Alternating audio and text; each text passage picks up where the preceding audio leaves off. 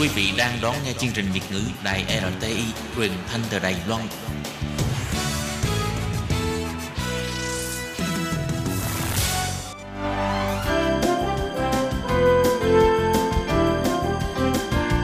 Xin mời quý vị và các bạn đến với chuyên mục Nhìn ra thế giới.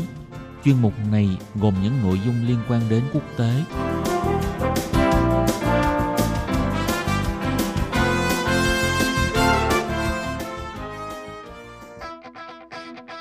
Tường Vi xin chào quý vị và các bạn. Chào mừng các bạn trở lại với chuyên mục Nhìn ra thế giới để nắm bắt được những thông tin và sự kiện chính trị quan trọng đang xảy ra khắp Nam châu.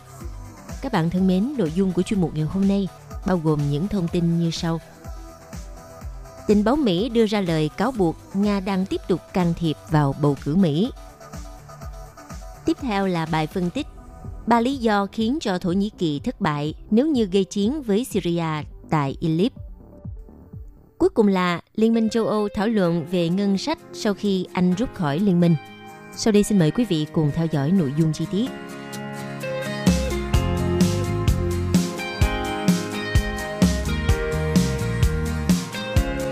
Vừa qua, giới chức tình báo Mỹ cho rằng Nga đang tiếp tục can thiệp cuộc bầu cử năm 2020 tại Mỹ nhằm giúp cho ông Donald Trump tái đắc cử nhiệm kỳ thứ hai –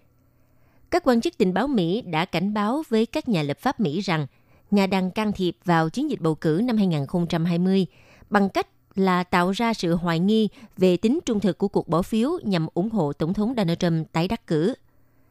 Vào hôm ngày 20 tháng 2, hãng tin Reuters cho hay, thông tin trên được hai tờ báo lớn của Mỹ là The New York Times và The Washington Post đăng tải. Theo tờ báo The New York Times đưa tin rằng, một giám sát an ninh bầu cử bà Sebay Pearson đã chỉ đạo cuộc họp giao ban vào ngày 13 tháng 2 với Ủy ban tình báo tại Hạ viện do đảng Dân Chủ kiểm soát. Ngoài ra, Cộng đồng tình báo Mỹ cũng kết luận Nga đã sử dụng tin tức giả để tấn công mạng và dùng các phương pháp khác để xoay chuyển cuộc bầu cử tổng thống năm 2016. Giới tình báo còn cáo buộc Nga và các nước cũng sẽ tiếp tục có những hành động can thiệp trong cuộc bầu cử tháng 11 sắp tới.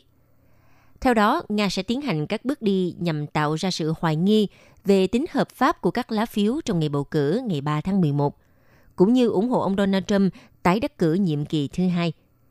Còn tờ báo The New York Times nói rằng tin tức về cuộc họp trên đã khiến cho Tổng thống Donald Trump tức giận vì ông cho rằng đảng Dân Chủ sẽ sử dụng các thông tin trên để chống lại ông. Trong suốt nhiệm kỳ tổng thống của mình, Ông Donald Trump đã nhiều lần bác bỏ những đánh giá của cộng đồng tình báo về việc Nga can thiệp bầu cử năm 2016, coi đó là một âm mưu nhằm phá hoại chiến thắng của Donald Trump. Thậm chí, Tổng thống Donald Trump cũng đã khiển trách quyền giám đốc tình báo quốc gia ngài Joseph Magura vì đã cho phép nhân viên của mình có mặt tại Ủy ban tình báo Hạ viện vào ngày 13 tháng 2. Vì lý do này, nên vào ngày 19 tháng 2 vừa qua, ông Donald Trump đã chỉ định đại sứ Mỹ tại Đức ngài Richard Renault thay thế ông Magure. Theo hãng thông tấn AP, trong một cuộc phỏng vấn hồi tháng 1 năm 2019 với đài NPR, bà Seppi Pearson nói, phía Nga đang tham gia vào các hoạt động nhằm làm ảnh hưởng đến các ứng cử viên bầu cử năm 2020. Nhưng chúng tôi không có bằng chứng vào thời điểm này rằng liệu các đối thủ của chúng ta đang xem xét can thiệp vào số phiếu bầu hay việc kiểm phiếu Bà Brezen được bổ nhiệm vào cơ quan tình báo quốc gia Mỹ hồi tháng 7 năm 2019 với trách nhiệm làm việc với các cơ quan tình báo như CIA, FBI, cơ quan an ninh quốc gia và Bộ An ninh nội địa để xác định bất kỳ ai tìm cách can thiệp vào cuộc bầu cử ở Mỹ.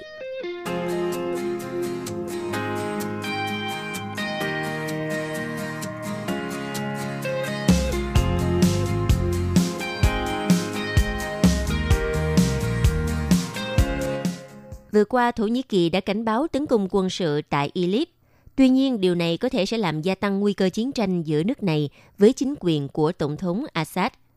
Như vậy có thể nói Thổ Nhĩ Kỳ đang đi giữa ranh giới mỏng manh giữa ngăn chặn đà tiến của chính quyền Tổng thống Bashar al-Assad và tránh sự đối đầu với Nga. Trong hai tuần vừa qua, thì các phái đoàn đàm phán của Nga và Thổ Nhĩ Kỳ đã liên tục có mặt tại Moscow và Ankara nhằm để cứu vãn thỏa thuận Sochi là một thỏa thuận giảm leo thang căng thẳng tại Idlib, Tây Bắc Syria. Theo thỏa thuận này thì Thổ Nhĩ Kỳ sẽ hành động để giải giáp và loại bỏ nhóm phiến quân HTS do cựu thủ lĩnh Al-Qaeda tại Syria dẫn đầu khỏi khu vực phi quân sự ở Idlib. Hai bên cũng nhất trí mở lại các đường cao tốc chiến lược M4 và M5 nhằm kết nối thủ đô Damascus với các thành phố lớn Latakia và Aleppo, nhằm tạo điều kiện cho việc giao thương và di chuyển. Tuy nhiên, các cuộc đàm phán vẫn không mang lại bước đột phá nào. Bên cạnh đó, những diễn biến trên thực địa cũng khiến căng thẳng leo thang sau các đợt tấn công khiến cho 13 binh sĩ của Thổ Nhĩ Kỳ thiệt mạng trong 10 ngày qua. Tổng thống Thổ Nhĩ Kỳ ngài Tayyip Erdogan hôm 19 tháng 2 cảnh báo một cuộc tấn công quân sự mới của nước này nhằm vào tỉnh Idlib, Tây Bắc Syria đã được lên kế hoạch và có thể sẽ bắt đầu bất cứ lúc nào. Tuyên bố này đã làm gia tăng nguy cơ giao tranh giữa Thổ Nhĩ Kỳ với chính quyền của Tổng thống Bashar al-Assad. Dù cảnh báo cứng rắn, nhưng hơn ai hết, ông Erdogan hiểu rõ rằng sử dụng vũ lực tại Syria sẽ gây ra hậu quả vô cùng nghiêm trọng. Trước hết, nếu chiến tranh với Syria xảy ra, thì Thổ Nhĩ Kỳ sẽ là bên đầu tiên gánh chịu thiệt hại. Theo trang tin Vevilat của Nga cho biết,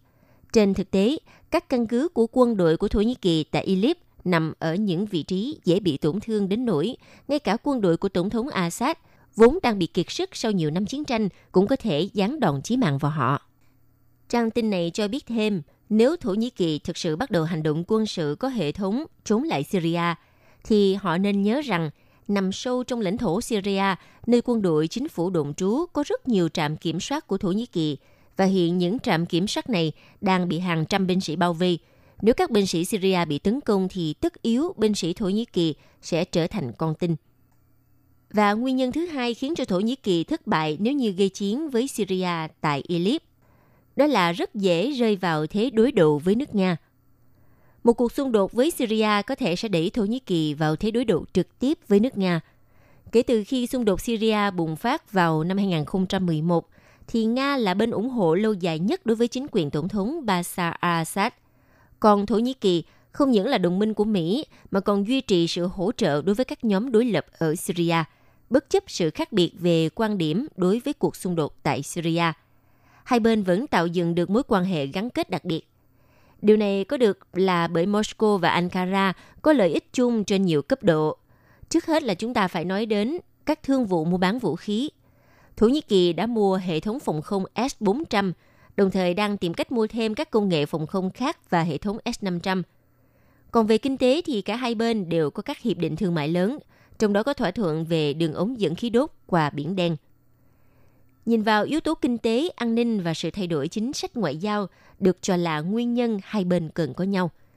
Tuy vậy, quan hệ đối tác mới được thiết lập giữa Nga và Thổ Nhĩ Kỳ vẫn còn mong manh và đang trong quá trình thay đổi nó cũng không thể dùng để đánh cược với những lợi ích của Nga tại Syria. Hơn nữa thì quan hệ giữa Nga và Thổ Nhĩ Kỳ đang xuất hiện những rạn nứt sau các vụ tấn công khiến cho binh sĩ Thổ Nhĩ Kỳ thiệt mạng tại Idlib. Cả hai bên liên tục đưa ra những cáo buộc và nghi hoặc lẫn nhau. Vì vậy, nếu chiến tranh giữa Thổ Nhĩ Kỳ và Syria xảy ra, thì tất yếu Nga sẽ đứng ra bảo vệ chính phủ Syria – sau hơn 4 năm đổ binh lực và vật lực giúp cho chính phủ Syria xây dựng lại quân đội, Nga chắc chắn sẽ không cho phép Thổ Nhĩ Kỳ gây thiệt hại nghiêm trọng cho Syria mà không có sự đáp trả. Theo nhà phân tích Gorkhan Basik của tờ báo Anva cho rằng, theo quan điểm của Nga thì tương lai của Syria phải gắn liền với sự tồn tại của chính quyền Tổng thống Assad. Do vậy, giải pháp duy nhất cho cuộc khủng hoảng Syria là hỗ trợ chính phủ nước này – giành quyền kiểm soát toàn bộ đất nước. Nhờ sự yểm trợ của Moscow, quân đội Syria đã liên tục giành thắng lợi trên nhiều mặt trận. Xét đến những diễn biến trên thực địa kể từ tháng 12 của năm 2019 cho đến nay, chúng ta có thể thấy rằng Nga đã sẵn sàng hỗ trợ cho quân đội Syria thực hiện các cuộc tấn công mà không cần phân biệt nhóm nào do Thổ Nhĩ Kỳ hậu thuẫn và nhóm nào không phải Thổ Nhĩ Kỳ hậu thuẫn. Và nguyên nhân thứ ba là liệu Mỹ có hỗ trợ được cho Thổ Nhĩ Kỳ lâu dài hay không. Nếu như không mong chờ sự hỗ trợ của Nga, vậy thì Thổ Nhĩ Kỳ có thể tìm đến sự giúp đỡ của Mỹ hay không? Theo dư luận đã rất quan tâm sau khi à, Ngoại trưởng Mỹ Mike Pompeo cam kết luôn đứng bên Thổ Nhĩ Kỳ, đồng minh NATO của chúng tôi trong vấn đề Idlib. Có thể kể tới một số quan chức trong chính quyền Mỹ, chẳng hạn như đặc phái viên Mỹ về Syria ngày James Jeffrey đã coi cuộc khủng hoảng tại Idlib là cơ hội hiếm hoi để tạo bức tường ngăn cách giữa Thổ Nhĩ Kỳ và Nga, kéo Ankara trở lại với Mỹ và phương Tây. Ông James Jeffrey đã có chuyến thăm Thổ Nhĩ Kỳ vào tuần vừa rồi, nói về khả năng tăng cường hỗ trợ cho quốc gia này. Nhưng theo giới phân tích, sự giúp đỡ duy nhất mà Ankara cần ở Washington trong giai đoạn hiện nay là tạo ra cho nước này một lợi thế trong các cuộc đàm phán với nước Nga. Đồng thời, Thổ Nhĩ Kỳ muốn Mỹ hỗ trợ để kiểm soát tuyến đường cao tốc chiến lược M4 nối Latakia và Aleppo cùng với một địa điểm chiến lược khác tại đông bắc Syria, những nơi mà các lực lượng của chính phủ Syria được cho là sẽ tiếp cận trong vài ngày tới. Tuy nhiên, Thổ Nhĩ Kỳ vẫn chưa thể gạt bỏ những rạn nứt với Washington suốt thời gian qua.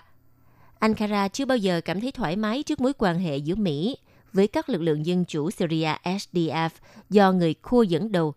cũng như những ý kiến trái chiều trong chính quyền Tổng thống Donald Trump sau vụ binh sĩ Thổ Nhĩ Kỳ bị tấn công tại Đông Bắc Syria.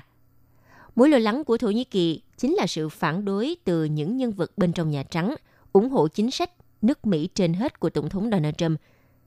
một ngày sau tuyên bố của ông Mike Pompeo, Cố vấn an ninh quốc gia Mỹ, ngài Robert O'Brien, được hỏi về cuộc xung đột tại Idlib, đã nói rằng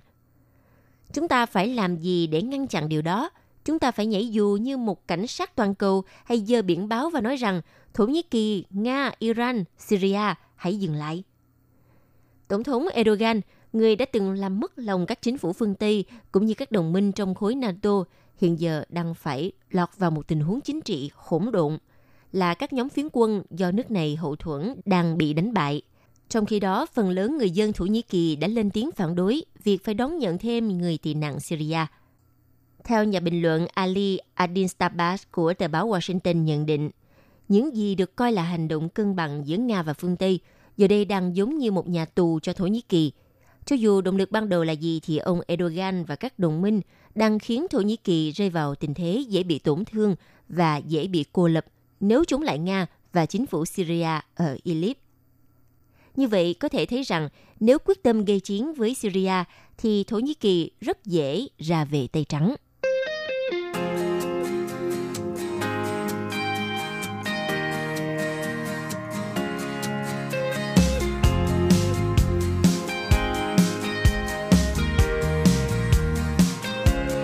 Vào hôm ngày 20 tháng 2 vừa qua, giới lãnh đạo Liên minh châu Âu tham gia hội nghị tại Brussels, Bỉ để thảo luận về ngân sách giai đoạn năm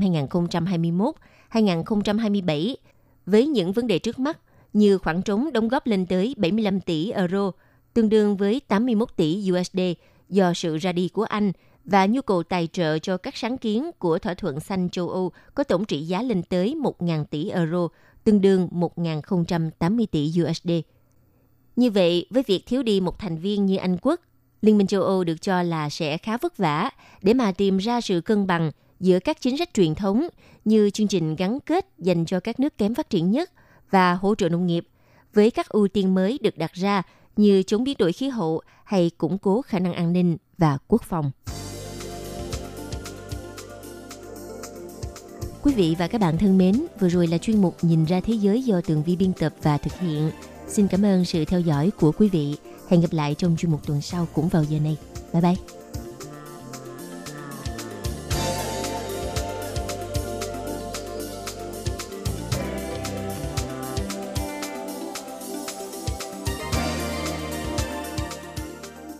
Quý vị và các bạn thân mến, sau đây là email của Ban Việt ngữ ctv a rti org tvk hộp thư truyền thống của Ban Việt ngữ Việt Nam Miss PO Box 123 gạch ngang 199 Taipei 11199. Còn thính giả ở Việt Nam xin gửi đến hộp thư số 104 Hà Nội, Việt Nam